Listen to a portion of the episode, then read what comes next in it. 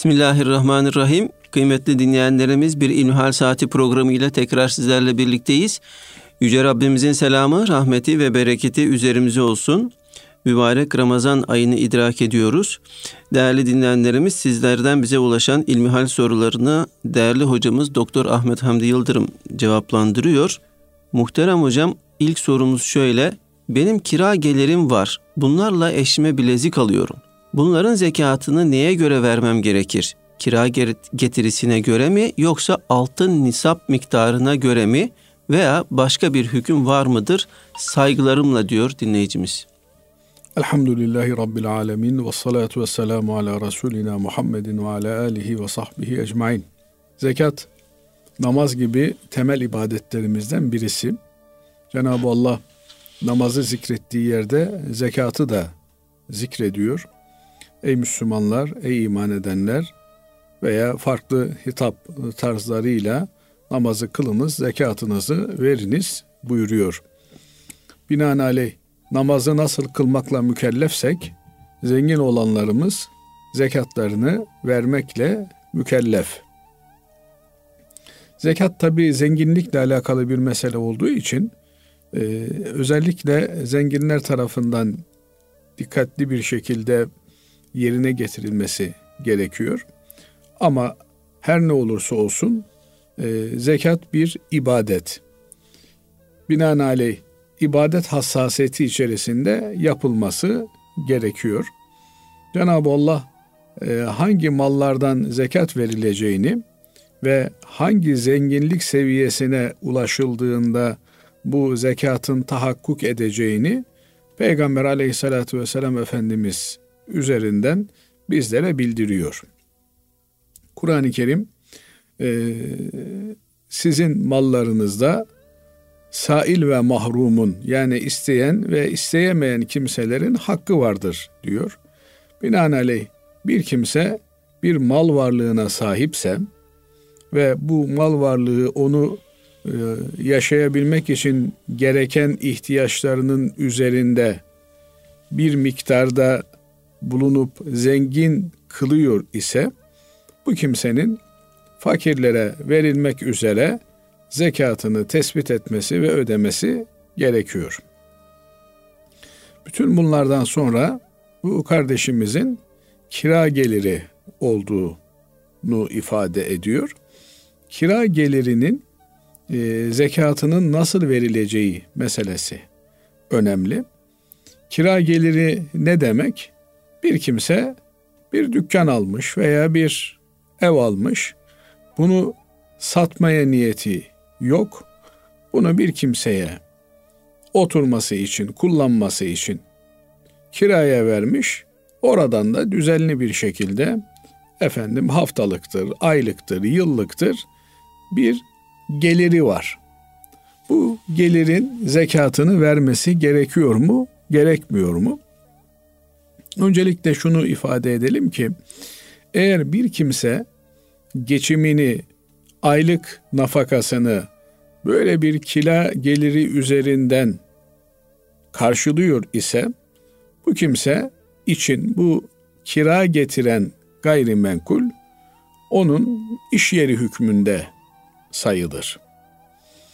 Böyle olunca da e, bu kimsenin zekat mükellefi olması halinde bir zekat günü vardır. Zenginliğe ulaştığı gün olarak tespit ettiğimiz bir zekat günü vardır. O zekat günü geldiğinde her sene kameri takvime göre o zekat günü geldiğinde oturur.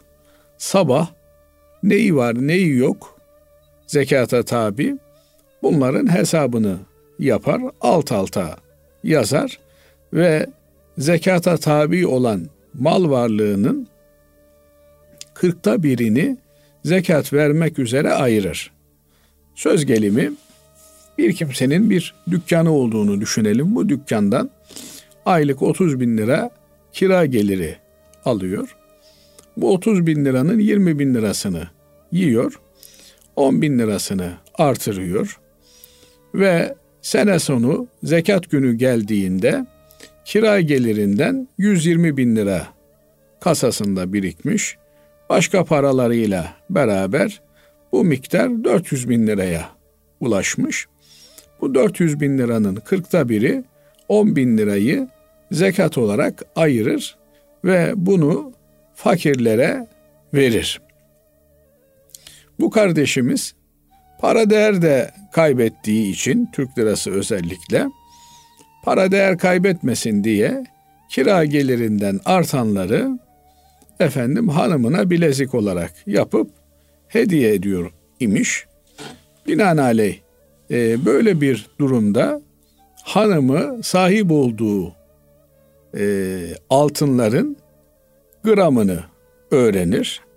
Bir kuyumcuya elindeki bilezikleri, efendim taktığı takıları vesaireleri filan götürür, tartırır. Kaç gram geldi? Efendim 100 gram geldi. 100 gram altını olduğuna göre 40'ta biri 2,5 gramı zekat olarak vermesi gerekir. Bunun yanında altının yanında efendim parası varsa veya para hükmünde olan bir e, şeyi varsa onları da alt alta koyar, toplar ve ödemesi gereken meblağı öder. Burada temel meselelerden bir tanesi şu. Kira getiren gayrimenkullerin kendisinden zekat almıyoruz. Çünkü bu gayrimenkuller ticaret malı olarak değerlendirilmiyor. Ama bir kimse var ki kardeşim ben bunu satacağım. Ama satana kadar da veya fiyatını bulana kadar da kiraya veriyorum diye ticaret yapan bir kimse ise bu kimsenin burayı ticaret malı olarak değerlendirmesi ve e, kıymetinin üzerinden 40'ta bir olarak zekatını ödemesi gerekir. Yeri gelmişken şunu da ifade etmekte fayda var. Zekat vergi değildir. Zekat elde edilen kardan ödenmez. Zekat zekata tabi olan servetten ödenir. Ne demek zekata tabi olan servet? Yani döner sermayeden efendim ticarete tabi olan e, mal varlığından ödenir. Bunun yanında altın, gümüş ve para gibi harcanmayıp saklanan, stoklanan, biriktirilen e, paralardan da zekat ödenir. Ama bir kimsenin efendim e, ileride bir çiftlik yaparım diye çoluk çocuk beraber yazları oturmak için bir yazlık yaparım diye kenarda bir tane arsası varsa ve bunu satmaya niyeti yoksa bu arsa zekata tabi değildir. Mamafi satmaya niyet ettiğinde ve burayı bir emlakçıya vesaireye satılmak üzere verdiğinde burası artık ticaret malı haline gelmiş olur. Veya adamcağız efendim inşaat sektöründe AVM'ler yapıyor. Efendim 500 dükkanlı bir AVM yapmış. Onu kiraya vermiş ama parasını, ederini bulduğumda burayı ben satarım diye piyasaya ilan etmiş.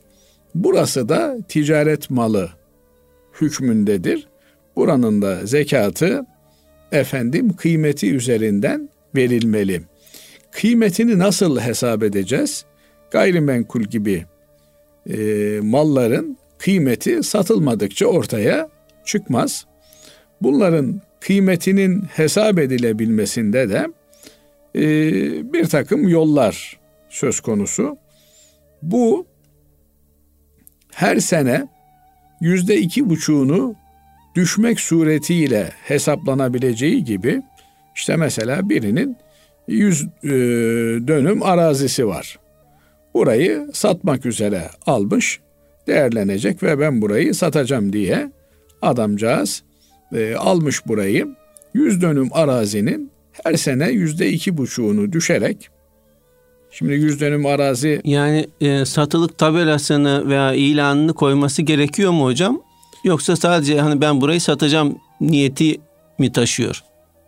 Şimdi insan eee, bir arsayı ya ev yapmak için alır ya efendim fabrika yapmak için alır ya da satmak için alır. Arsa koleksiyonu diye bir koleksiyon yok Basri Hocam. Evet. Şimdi bazıları işte şu koleksiyonu bu koleksiyonu yapıyor ama arsa koleksiyonu diye bir koleksiyon yok. Dolayısıyla adamın bir tane arsası var, iki tane arsası var. Üçüncü arsaya bunu niye aldın diye sorulduğunda bir cevabı yoksa bu ticaret için alınmış bir arsadır. Dolayısıyla e, bunun üzerinde efendim satılıktır vesairedir filan diye yazmasına da gerek yok. Artık interneti var. Efendim farklı e, satış mecraları var. Buralardan da satabilir. Dolayısıyla e, burası değerlenir.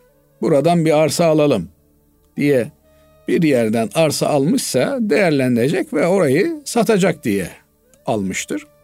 Orada miktarlar büyük olunca zekatlarını vermek kolay olmuyor tabii. Yani adamcağız gayrimenkul zengini ama nakit fakiri. Oluyor mu? Oluyor günümüzde.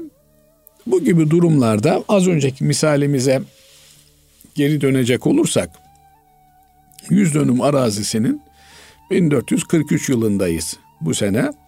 Bu senenin zekatı olarak yüzde iki buçuğunu ayırır. Der ki bu arazinin yüzde iki buçuğu fakir fukaranındır.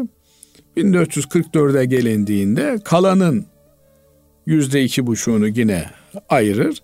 İşte 10 sene sonra burası istediği şekle geldi. Bir müşteri çıktı ve 100 bin liraya sattı burayı diyelim. Buranın e, yüzde sekseni kendisinindi, yüzde yirmisi de yıllar içerisinde fakir fukaranın birikmiş olan hissesiydi. Yüz binin 80 bini kendisinindir, 20 bin lirası da fakir fukaranındır. Dolayısıyla burayı sattığında 20 bin lirayı fakir fukaraya öder. Veya her sene buranın kelepir fiyatı neyse 3-4 e, gün içerisinde satılabilecek fiyatı neyse o fiyatı takdir eder ve o fiyat üzerinden 40'ta bir ödemek suretiyle fakir fukaranın hissesini onlara öder. Böylelikle kendi malını temize çıkartmış olur. Çünkü e, günümüzde özellikle stokçuluk, kara borsa vesaire çok konuşulan meselelerden biri. E, stokçuluğun ve kara borsanın en acımasız olduğu yerlerden bir tanesi de e, arsa stokçuluğudur. Bakıyorsunuz birileri efendim şehrin e, para yapacak arsalarını kapatmışlar. E, oraları ellerine geçirmişler. Buralar daha da değerlenecek ve biz buraları yüksek fiyattan satacağız diye. Şimdi günümüzde tabi e, bir takım tedarik zincirlerindeki problemlerden dolayı veya başka problemlerden dolayı birçok malın e, efendim kara borsaya düştüğü söyleniyor.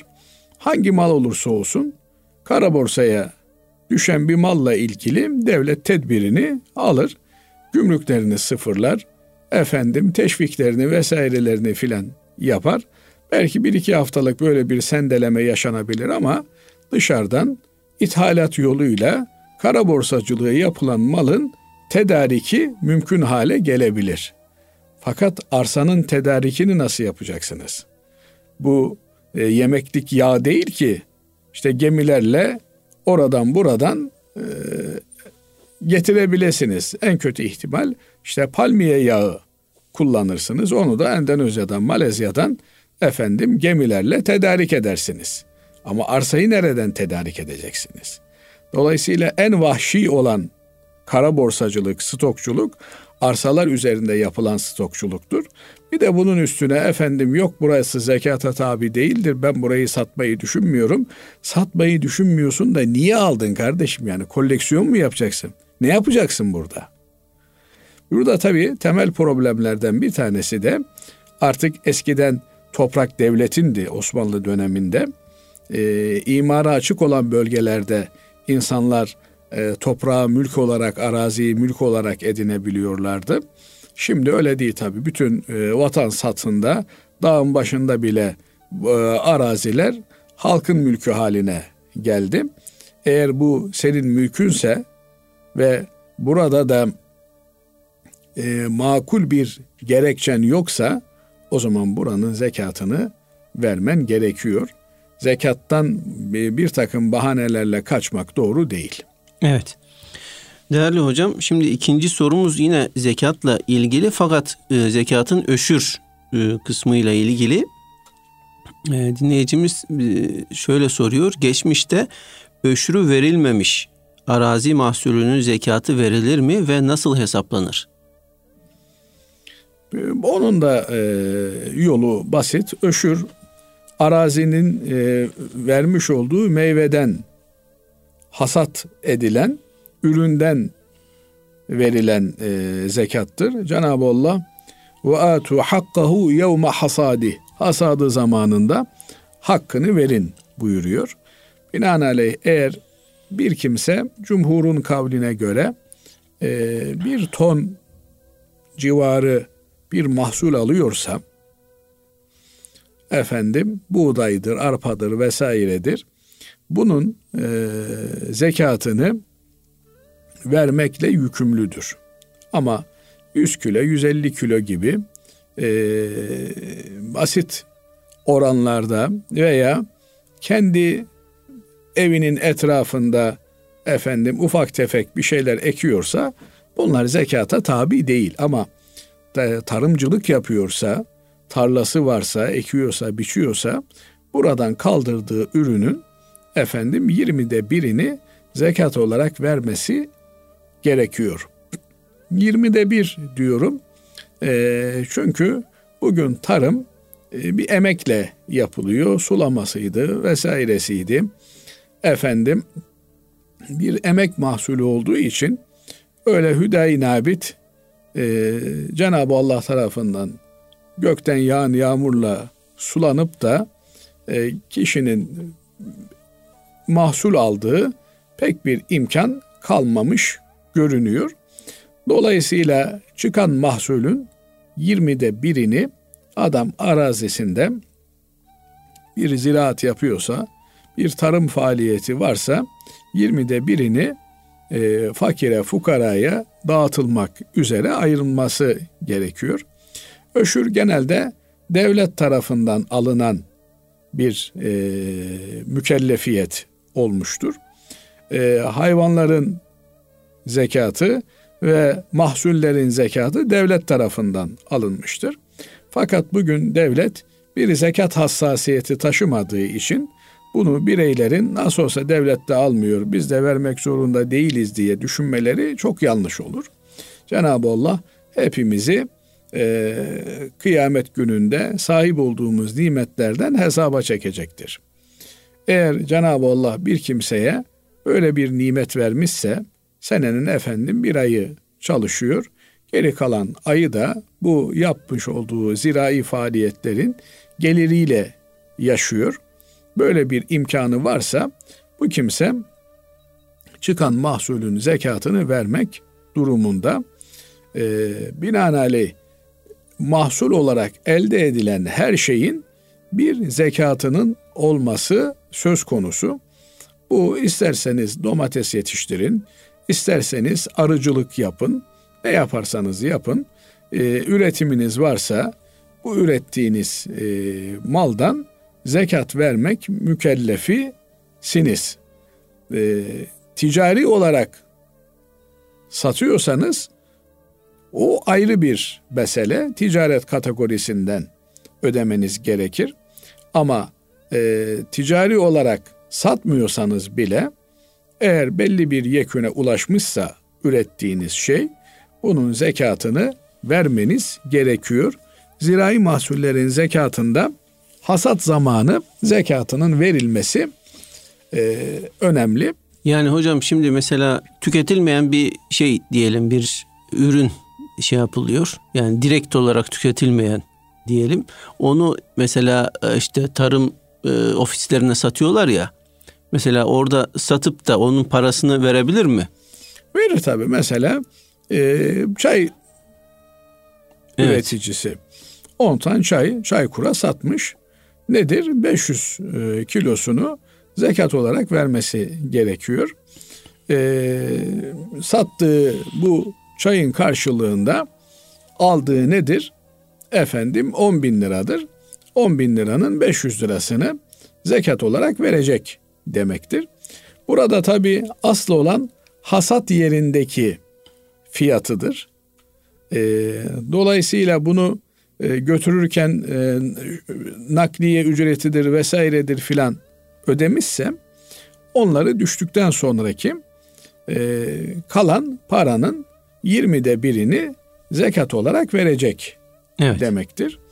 E, bunu ister e, yaş olarak versin, isterse efendim fabrikaya satmış, fabrikadan e, parasını almış ve parasını vermiş olsun. Yani para el, eline geçtiği için kırkta bir vermeyecek, e, öşür olarak vermesi lazım. Tabii öşürünü verecek evet. ama elinde kalan paranın üzerinden bir sene geçerse evet. o zaman aynı şekilde yine parayı saklamanın evet.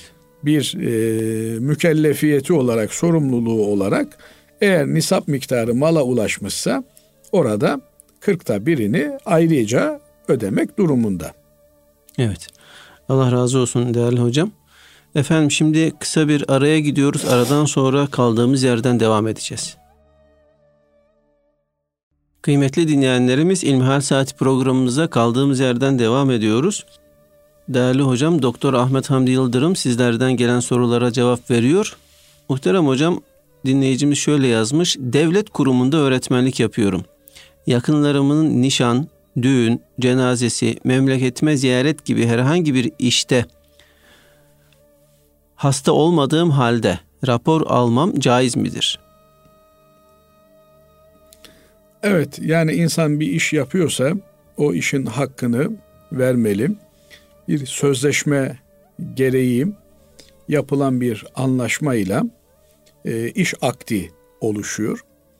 Hem işveren hem de e, kurumda çalışan, hizmet üreten kişi bu iş akdine bağlı kalmalı. Dolayısıyla iş akdi çerçevesinde oluşacak haklarından istifade ederken orada bulunmayan şeyleri de e, arkadan dolaşarak aşmaya çalışmamalı. Fakat bazen bu tür e, hukuklar, iş hukuku olsun ve iş hukukunun gereği oluşan e, sözleşmeler bizim toplumumuzun e, yapısına uygun olarak şekillenmiş değil de tamamen ithal bir takım e, kanunların veya efendim e, mevzuatın tercümesi şeklinde oluşabilmektedir. E, o, bu ithal olan mevzuat da bizim toplum yapımıza çoğu zaman uygun düşmemektedir. Bunun sıkıntılarını maalesef e, 100 yılı aşan zamandır yaşıyoruz. E, mesela ister sevinç olsun, ister üzüntü olsun bizim toplumumuzda ortak yaşanan şeylerdir bunlar. E, cenazeye gitmek kadar düğüne iştirak etmek de önemlidir. Özellikle de bazı yörelerde bu tür toplumsal faaliyetler eş dostla çok sıkı bir şekilde icra edilir ve tarafların katılmaması hakikaten bir e, ayıp olarak telakki edilir, bir eksiklik olarak telakki edilir. Ancak iş sözleşmesi bu tür hassasiyetleri pek hesaba katmaya bilir. Bu gibi durumlarda Eğer bir e, zaruret oluşmuşsa o zaman farklı çözümlemelere gidilebilir. Ancak bir kimsenin efendim işte e, belli bir dönem çalıştıktan sonra 30 günlük tatil hakkı, efendim şu kadar e, mazeret izni, şu kadar bilmem ne izni varken ben işte keyfimden taviz vermeyeyim diye bu izinlerinden kullanmak yerine rapor almak suretiyle hilafı beyanda, hakikat beyanda bulunmak yani hasta olmadığı halde, rahatsız olmadığı halde kendisini rahatsız olarak göstermesi bir Müslümanın şahsiyetiyle bağdaşacak bir durum değildir. Müslüman yalan konuşmaz, yalanla iş görmez. Binaenaleyh işin içerisinde yalan varsa, e, hakikat dışı bir beyan varsa, Müslümanın bunlarla işi olmaz. Binaenaleyh e, birikmiş izni vardır. Efendim kullanabileceği mazeret izni vardır. Bunları kullanır, bunları değerlendirir. Fakat bunları e, değerlendirme imkanı verilmiyor ise ve hakikaten de e, katılmadığında toplumsal bir yara söz konusu olacaksa bunu kişinin kendi değerlendirir. O zaman bu psikolojik bir rahatsızlık olarak kabul edilmelidir. Yani e, insanlar alıştıkları şeyi terk etmekte çok ciddi rahatsızlık hissederler. Bir şeyi her gün yapmaya alıştığınızı düşünün. Onu yapamadığınızda daralırsınız. Nefes almakta bile zorlanırsınız. Bu sizde psikolojik bir rahatsızlık haline gelir. E, düşünün yeğeninizin düğünü ve hakikaten aile bağlarının güçlü olduğu bir e, ortamdan geldiğinizi farz edin. Buraya katılmadığınızda e, hem insanların sizi kınayacakları, ayıplayacakları hem de sizin işte katılmamanın vermiş olduğu vicdan azabıyla huzursuz olmanız söz konusuysa o zaman bu bağlamda değerlendirilebilir. Fakat e, izninizi kullanabiliyorsunuz. Farklı ruhsatları kullanabiliyorsunuz. Bunları kullanmadan böyle bir şeye teşebbüs etmek yakışık alır. Doğru bir şey olmaz. Bu hususa dikkat etmek lazım, riayet etmek lazım. Çünkü e, şöyle bir şey vardır. Hasta olmadığı halde hastalık izhar eden hakikaten hasta haline gelir. Bu e, hastalığa da davetiye anlamı taşır. İnsana dürüstlük yaraşır. Görse de ikrah doğruların yardımcısıdır Hazreti, Hazreti Allah. Allah. Evet hocam. Efendim şimdi selamünaleyküm diyor dinleyicimiz. Yaklaşık 7 yıldır devam eden huzursuz bağırsak sendromu ve makat kaslarında gevşeklik nedeniyle aşırı gaz ve gaz kaçırma nedeniyle abdest tutamama sıkıntısı yaşıyorum. Yaptığım diyetler ve ilaçlara rağmen özellikle akşam ve sabah namazlarında büyük zorluk çekiyorum. Her vakit için abdest almama rağmen bir vakitte 3, 5 veya 7 kez abdest aldığım oluyor. Bu durum bütün hayatımı etkileyen bir hale dönüştü. Ayrıca psikolojik olarak da kötü hale geldim. Bildiğim kadarıyla Hanefi mezhebinde her vakit özür tekrar etmeli ama bazı vakitler bende tekrar etmiyor. Bu nedenle her vakit abdest alsam ve özürlü olarak abdest konusunda Maliki mezhebini taklit etsem olur mu diyor. Şimdi e, tabii özürlü olmanın bir takım özürlü sayılabilmenin bir takım şartları söz konusu. Bu şartların başında bir kimsenin özürlü olarak sayılabilmesi için öncelikli olarak bir namaz vakti abdest alabilecek, namaz kılabilecek kadar özürsüz bir vakit bulamamasıdır. Mesela sürekli burnu kanıyor. İşte iki saatlik namaz vakti içerisinde efendim bir 10 dakika kesinti söz konusu değil ki abdestini alsın, namazını kılsın. Böyle bir tanım yaparlar. Ee, bu özür durumunun devamı içinde her vakitte bir kere tekrarlanması, sonlanması içinde bir vakit içerisinde hiç tekrarlanmaması halinde artık sonlandığı kabul edilir. Bu geçici olan özürler için söz konusudur. Fakat kronik hale gelmiş olan bir takım özürler söz konusu ise mesela bu kardeşimizin sözünü etmiş olduğu gibi veya işte yaşlılıktan dolayı idrar tutamama e, problemi var bir kimsenin. E, bu kimse sahibi özürdür. Efendim e, bu adamcağız şimdi her vakitte e, idrar kaçırdım mı kaçırmadım mı bazı vakitlerde kaçırmamış olabilir. Yani insan bünyesi hep aynı olmayabilir.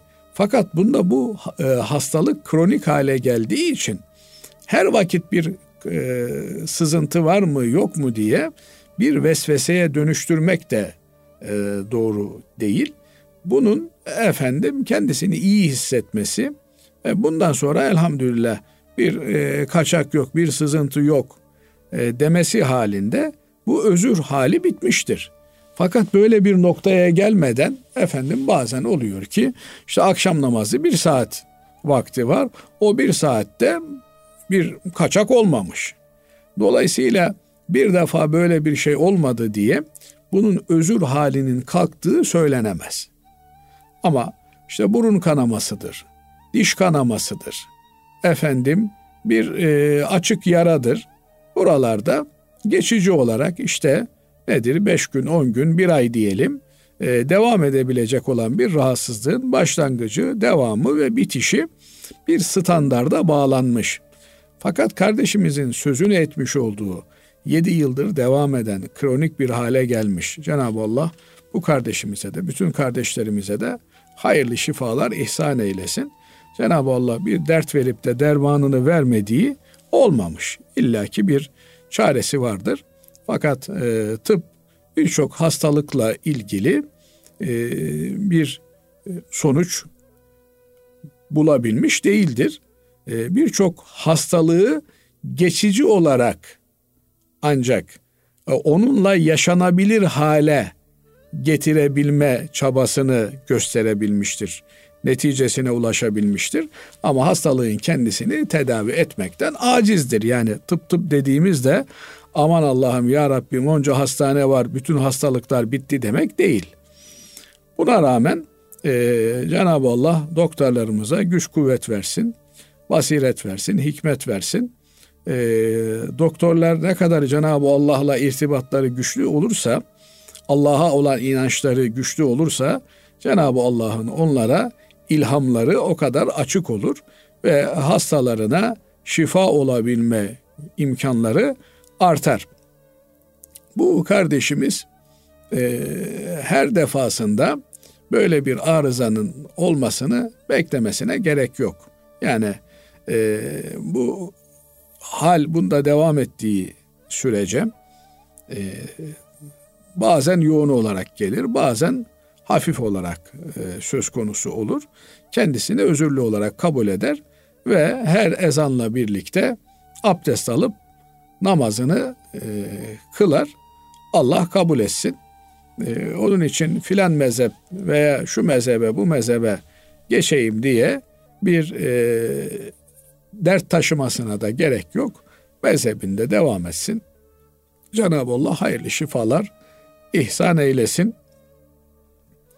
Burada e, bu sıkıntının devam ediyor olması onun için yeterli sayılır. Evet. Muhterem hocam diyor e, dinleyicimiz, pandemi sebebiyle namazları aralıklı durarak kılıyorduk. Hatta özellikle cuma namazlarında cemaat cami bahçesinde kılıyordu. Şimdi eski saf usulüne dönüldü. Fakat bazı kişiler bahçe içerisinde dağınık bir halde namaz kılmaya devam ediyor. Bu namazların durumu nedir? Rahmetli anneciğim derdi ki ben çocuğun hasta olduğuna değil, huyunun değiştiğine üzülürüm derdim. Şimdi bir hastalık geldi, gidiyor inşallah. E, fakat bu hastalıkla beraber birçok şey değişti. Artık e, bu hastalığın öncesi ile günümüz çok farklı hale geldi.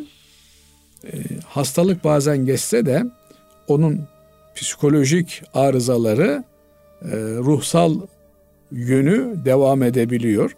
Hala bazı kimselerde bu hassasiyetin, tedirginliğin devam ettiğini görüyoruz. Hatta bazıları tek maskeyle de yetinmiyor. E, çift maske, üç maske takanlar bile olabiliyor.